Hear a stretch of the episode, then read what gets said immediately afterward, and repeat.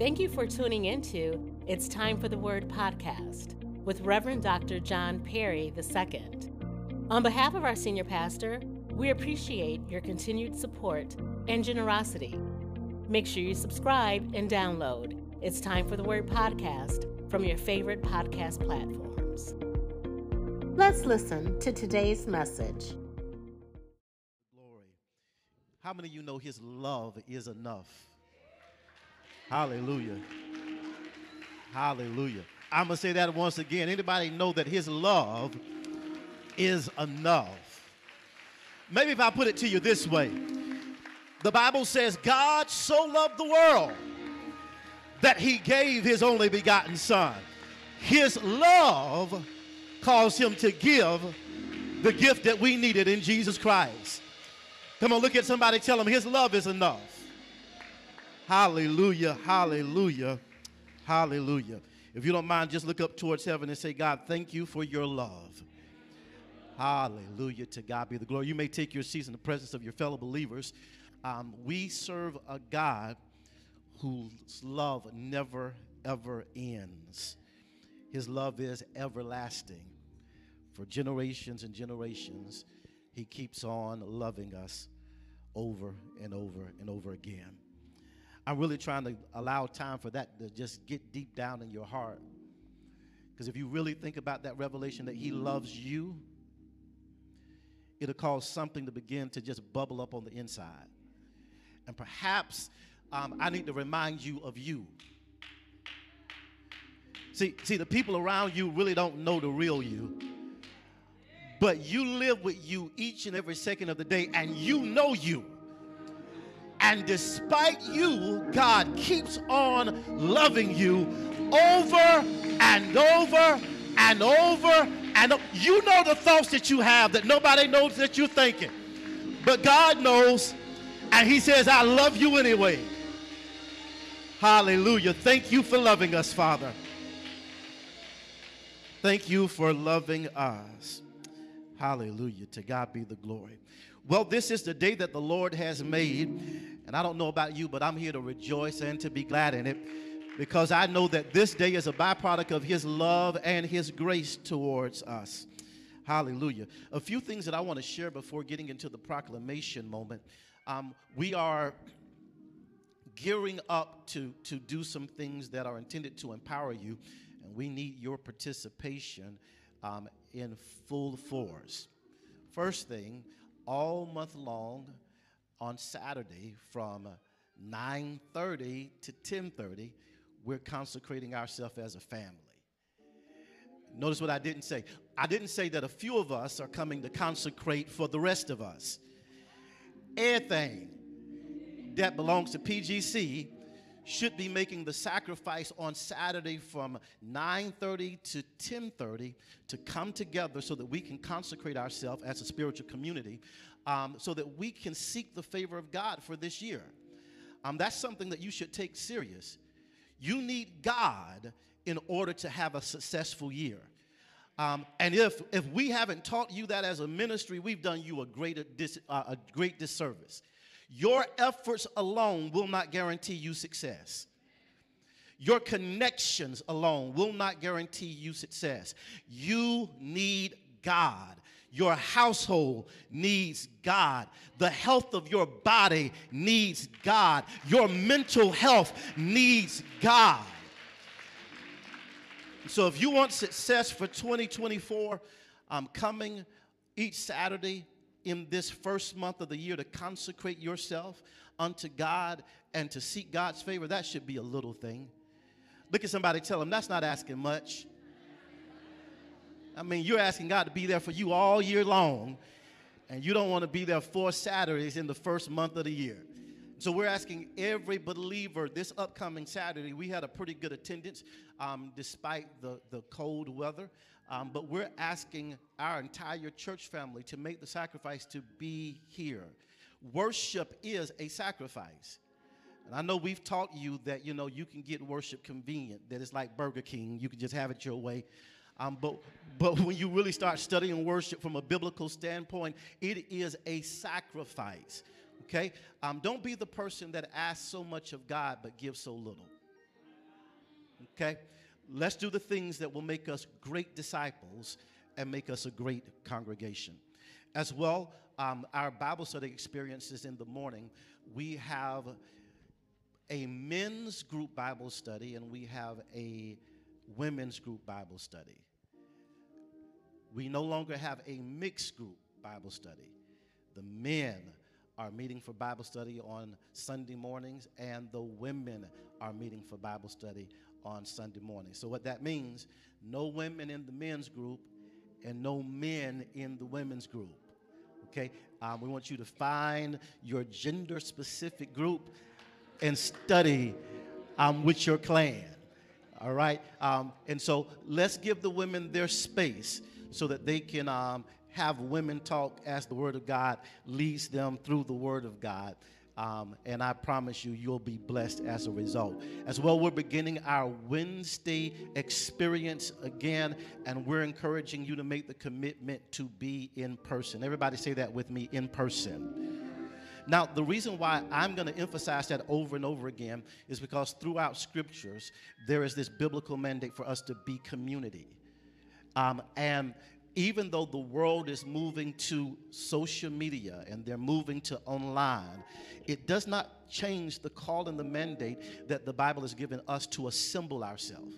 And when we assemble ourselves, there's a level of glory that shows up. Now, if something happens, you get off work late or you got to work long and you got to tune in on online, then do so. But don't cheapen your experience with God by trying to take easy way outs. God judges the heart of a man. And so, if you can, make sure you do the good that you can do instead of settling for something less. And so, we want to encourage you um, if you need to take advantage of our noonday experience, um, come in person and be a part of the noonday experiences on Wednesday. And if you are able, be a part of the evening sessions that happen at 6:30 um, that happen at 6:30 p.m. on on Wednesdays. Now, last thing that I want to say, I've taken up a lot of time. Um, Rod, right? Rod, if you'll stand up for us. Rod is going through the process now um, of becoming a deacon here in our community of faith. Amen. He's going through that process. Hallelujah. Um, and we just want to salute you um, and thank you for answering the call of God and being willing to go through the process of being one of the vessels that God uses in a powerful way to lead our church into the next dimension of what God wants to do. One more time, will you give God a great big God bless you for him? All right, I did a lot of talking. So it's finally preaching time. If you will grab your Bibles, turn with me to the book of Exodus, chapter 3. Book of Exodus, chapter 3. While you're turning, um, while you're turning and finding your places, if you will stand when you found your places as a statement that I've found my place and I'm ready. I want to simply lift in your hearing verses 9 and 10, chapter 3 of Exodus. It declares here, and now the cry of the Israelites have reached me, and I have seen the way the Egyptians are oppressing them. So now, go. I'm sending you to Pharaoh to bring my people, the Israelites, out of Egypt. I want to call your attention to that ninth verse once again. The Lord says, And now the cry of Israel has reached me, and I've seen the way the Egyptians are oppressing them. I want to simply preach, talk, however the Spirit of God shall lead and guide on the day from the simple thought, You're more than this. I want to simply preach, talk, However, the Spirit of God shall guide from the thought, you are more than this. Father, we thank you now for the privilege of your presence. We thank you for the honor of being your people. Father, we understand that we live, we move, we have our being, God, by the authority of all that you are. So, in this moment, we ask that you would speak those things that are necessary to help us to be the people that you have designed us to be. We sit at your feet eagerly, God, anticipating your word. So, speak to us now. It is all these things we pray now in the blessed name of Jesus Christ. And all of God's children said, Amen. You may take your seats in the presence of your fellow believers. And now the cry of the Israelites have reached me. I've seen the way the Egyptians are oppressing them. I think one of the things that is important for me to lift to you all on today is that hiding from life is a natural response to the harsh and the hard realities of the world that we live in. The consistent challenges and unexpected trials and tribulations that we face causes so many people to become overwhelmed that they just get to a point of saying, I'm over it. I'm done with it all. I'm over volunteering for struggle. I'm over ungrateful people. I'm over the uncertainty that each day has a tendency of bringing. I'm over it. Just give me my piece of land with a little house on it. Give me a decent family and enough money to make it, and I'm good. I'm over it. If the truth is to be told, these have to be the sentiments of Moses at the point of the text that I've lifted in your hearing. Because at the point of this text, Moses is on the backside of the mountain. He's ditched Egypt.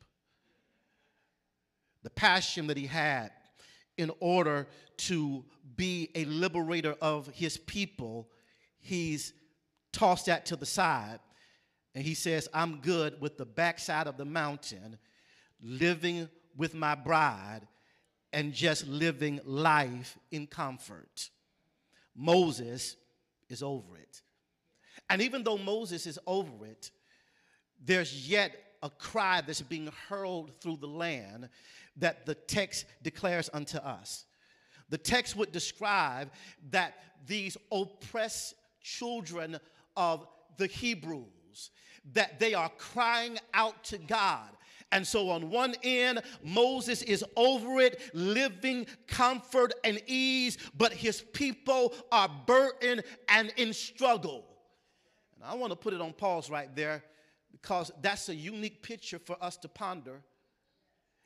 There are some of us that are over it and we're living in our own manufactured comfort, while there are other of our people who are struggling and they're crying out to God, God, help us.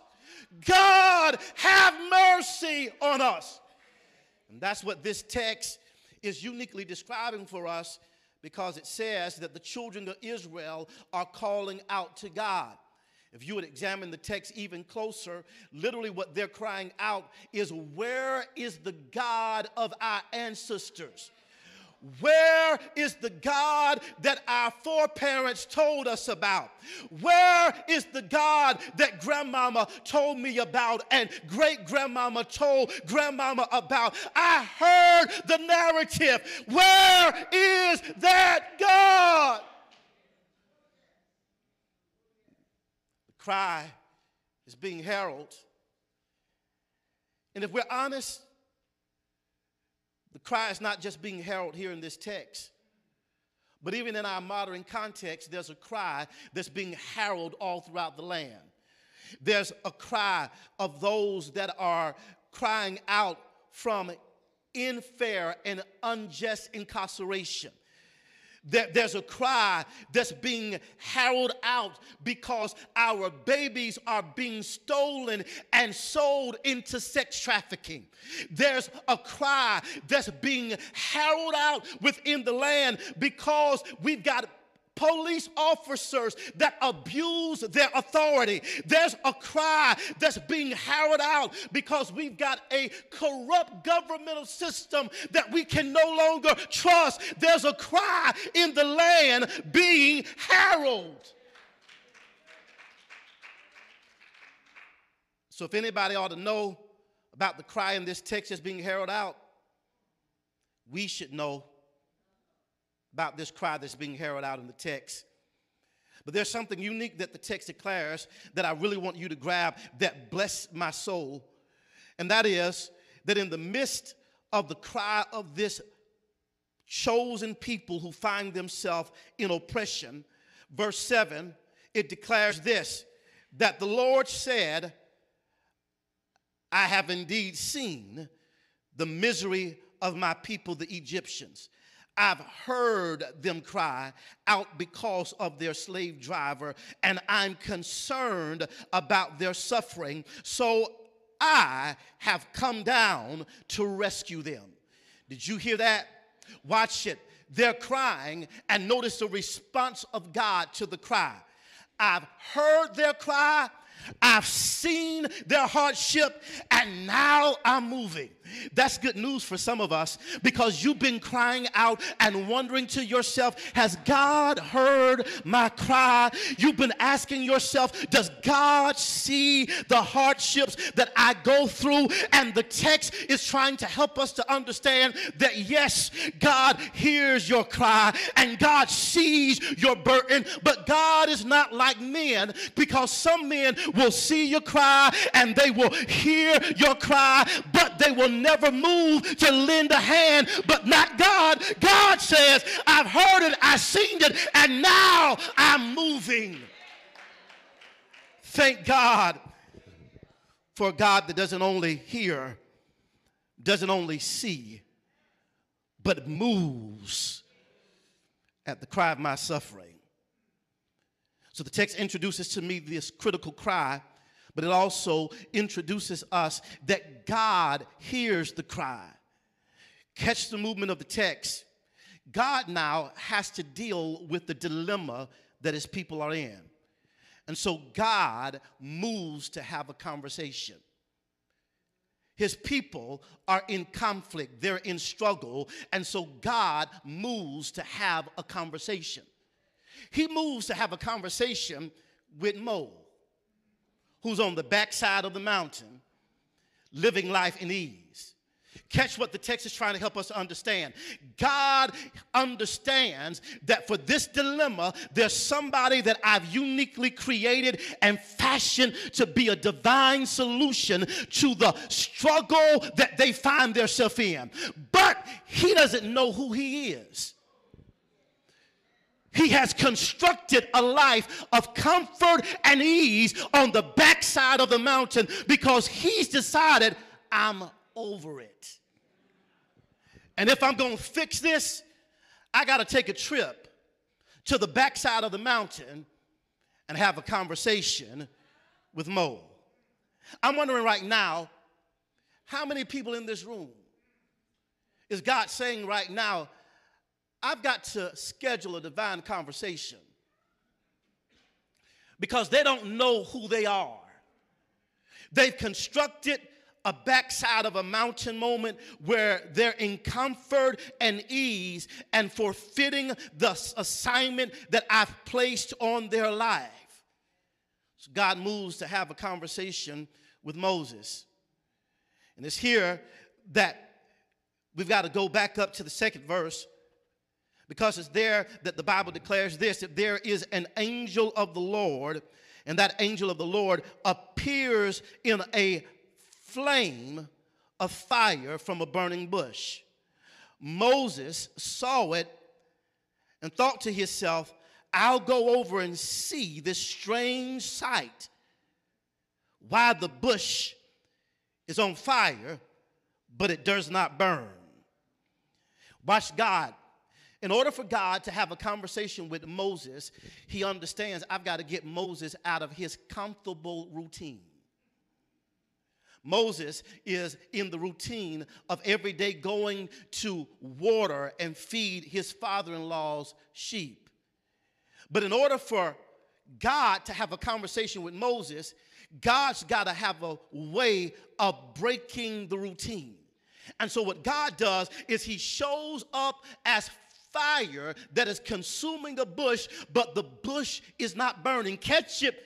God shows up in an unusual and a strange way in order to get his attention so that he can break his routine. And I need for somebody to understand that a part of the reason that you can't hear God is because you're caught up in your routine. And God is declaring on today that sometimes I got to move in strange ways to break your routine. In Moses' life, it was a burning bush but in some of our life it's a bad doctor's report.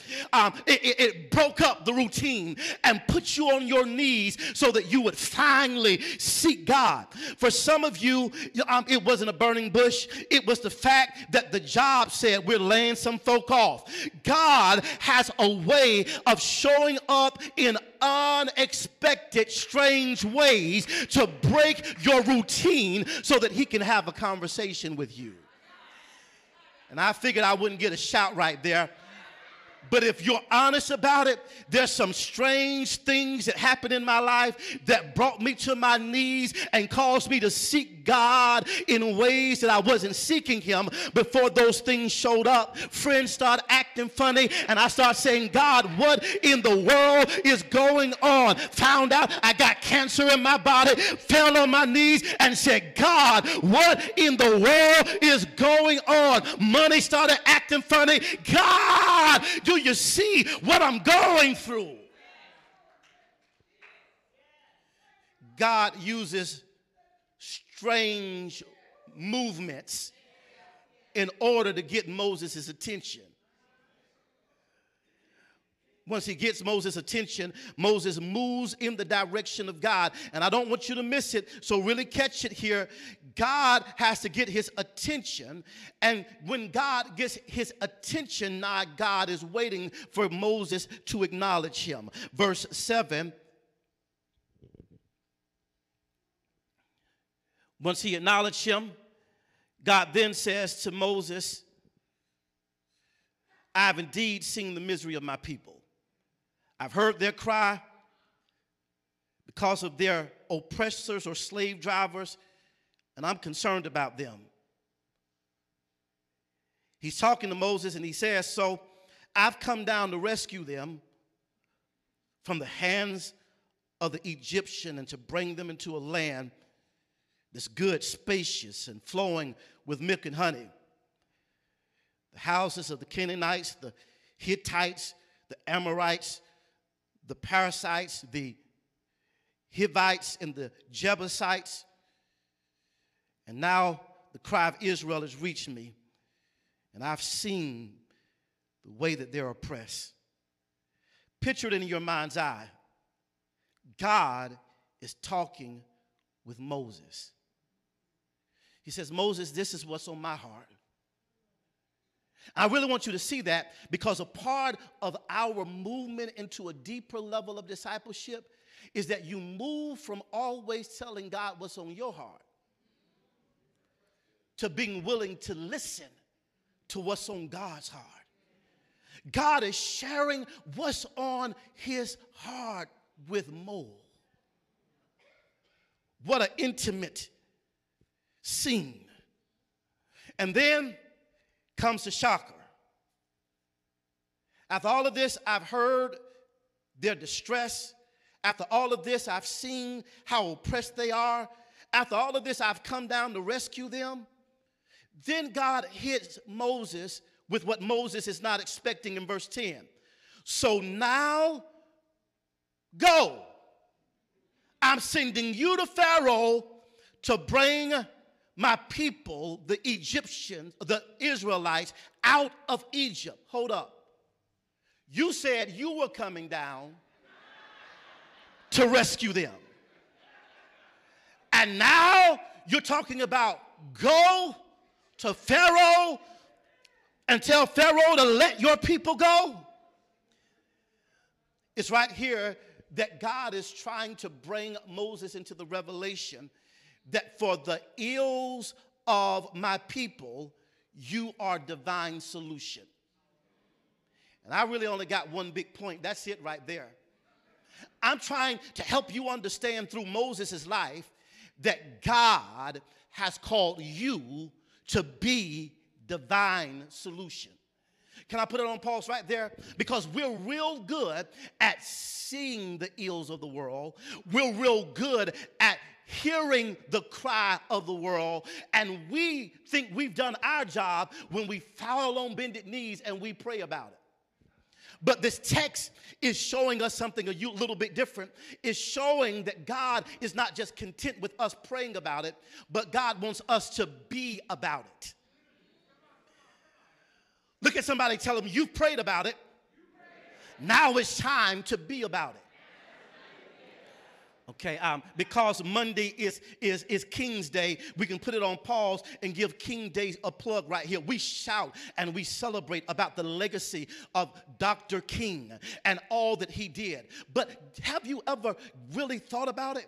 What he represents for us is somebody that was willing to be about it he wasn't just praying about the struggles, but he, along with others, were willing to get on the front line and do something about the struggles and the injustices that they saw. And that's uniquely what we're seeing in this text. God shows up to Moses and says, I'm here to break your comfortable life.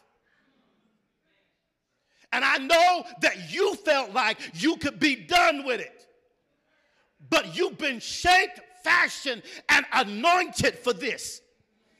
And I don't know who I'm talking to in here on the day, um, but God has sent me to tell you that even though you got thoughts in your head of being done with it, that God says, no, you can't be done with it because you have been anointed and appointed and fashioned for it. He's telling Moses, You are divine solution for earthly plight. Yeah, I'm coming down, but I'm coming down through you. And could that be a part of the problem that we deal with in today's culture? That we've got a lot of people who call themselves saints that believe in God, but have not believed to the point that God comes down through them. Moses, I'm sending you.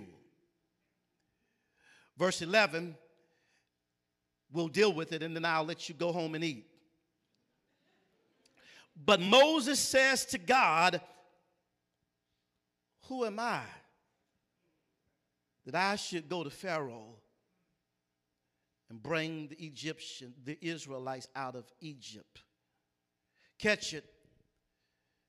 God gives Moses clarity regarding his divine identity.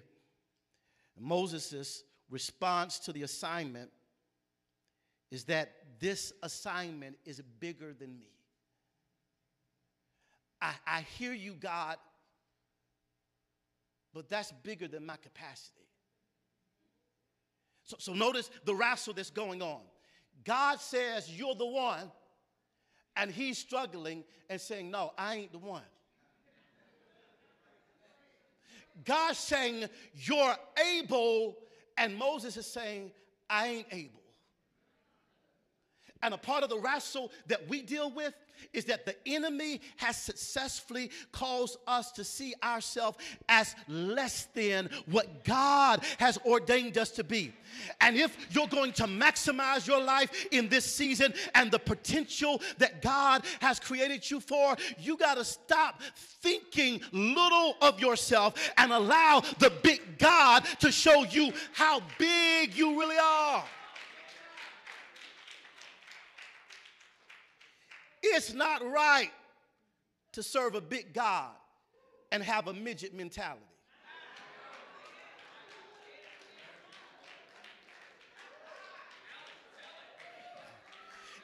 He's got to deliver Moses from Moses.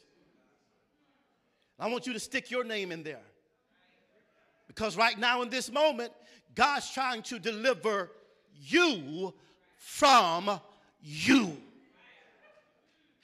Because the only hangup you got isn't that you don't have opportunity. The hangup that you got isn't that you're not talented.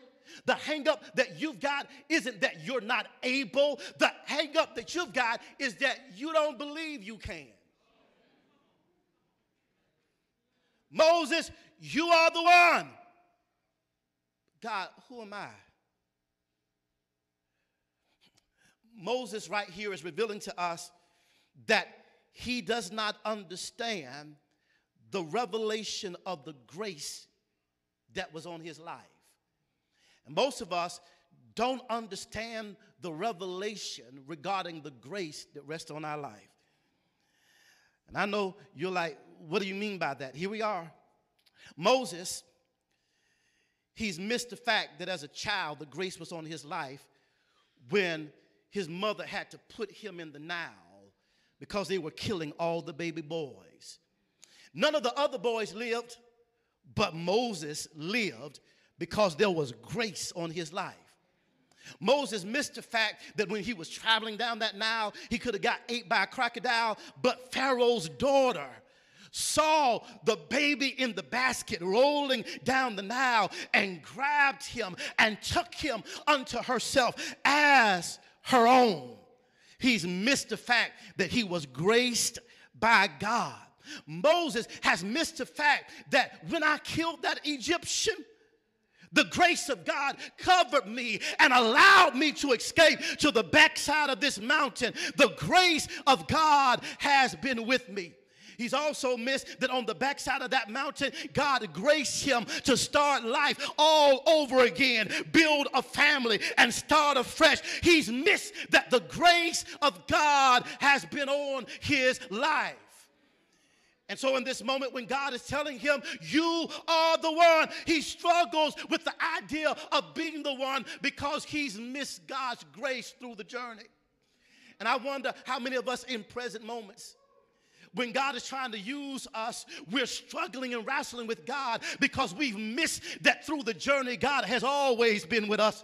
You should have lost your mind years ago, but the grace of God kept your mind in perfect peace. For some of you that went through divorces, you never should have came out of the divorce where you are right now, but the grace of God covered you because God was with you. He's missed that the grace of God has been with him. So notice how God answers him when he says, Who am I? God simply says, I'll be with you. Since you missed the fact that I've been with you all along, let me make it clear that at, to the assignment that I'm calling you to, it ain't got to be your power because I'll be with you. It ain't got to be your intelligence because I'll be with you. And that's what I wanted to end with on today that the grace of God is with you. And for some of you, you need to understand that that grace is not for you to survive and hide. That grace is not for you to escape the challenges of life. That grace is not for you to have a life of comfort and convenience, but that grace is for you to be used by a mighty God to be the light of the world. That grace is of a mighty God that wants to use you as a change agent. That grace is from a God who says, I want to change the world through your hands. Woo, thank you, Jesus. And so he shows up on the backside of the mountain to disrupt Moses' manufactured comfort zone. I'm done.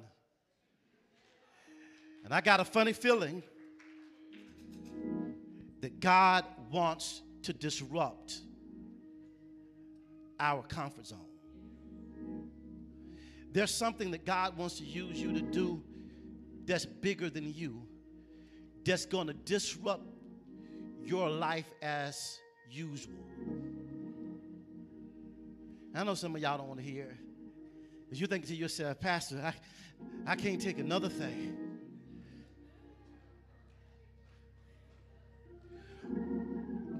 Your problem is you've been focused on the wrong things. And if God can get you centered and focused on His thing that He's ordained you for, even though it's massive, it has a way of bringing peace that surpasses all understanding.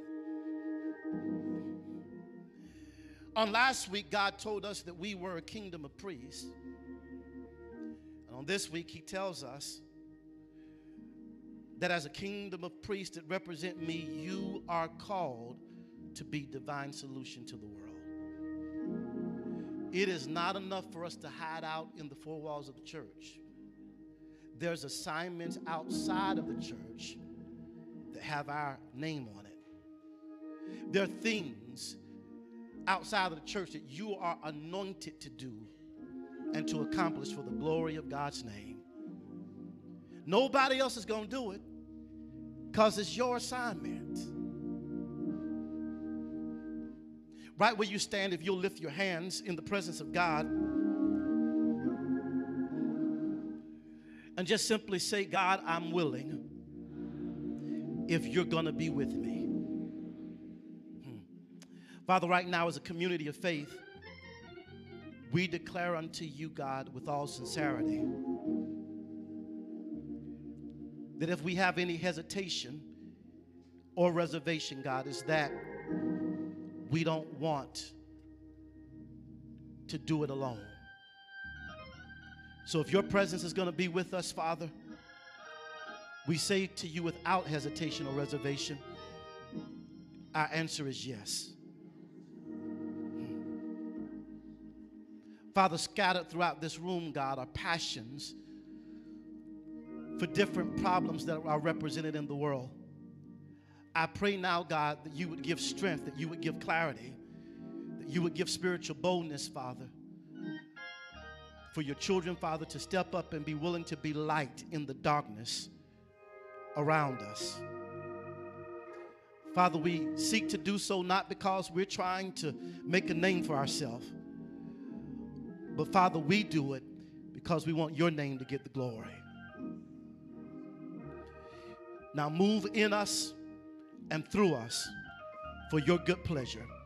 It is all these things we pray now in the blessed name of Jesus Christ. And all of God's children said, Hallelujah and Amen.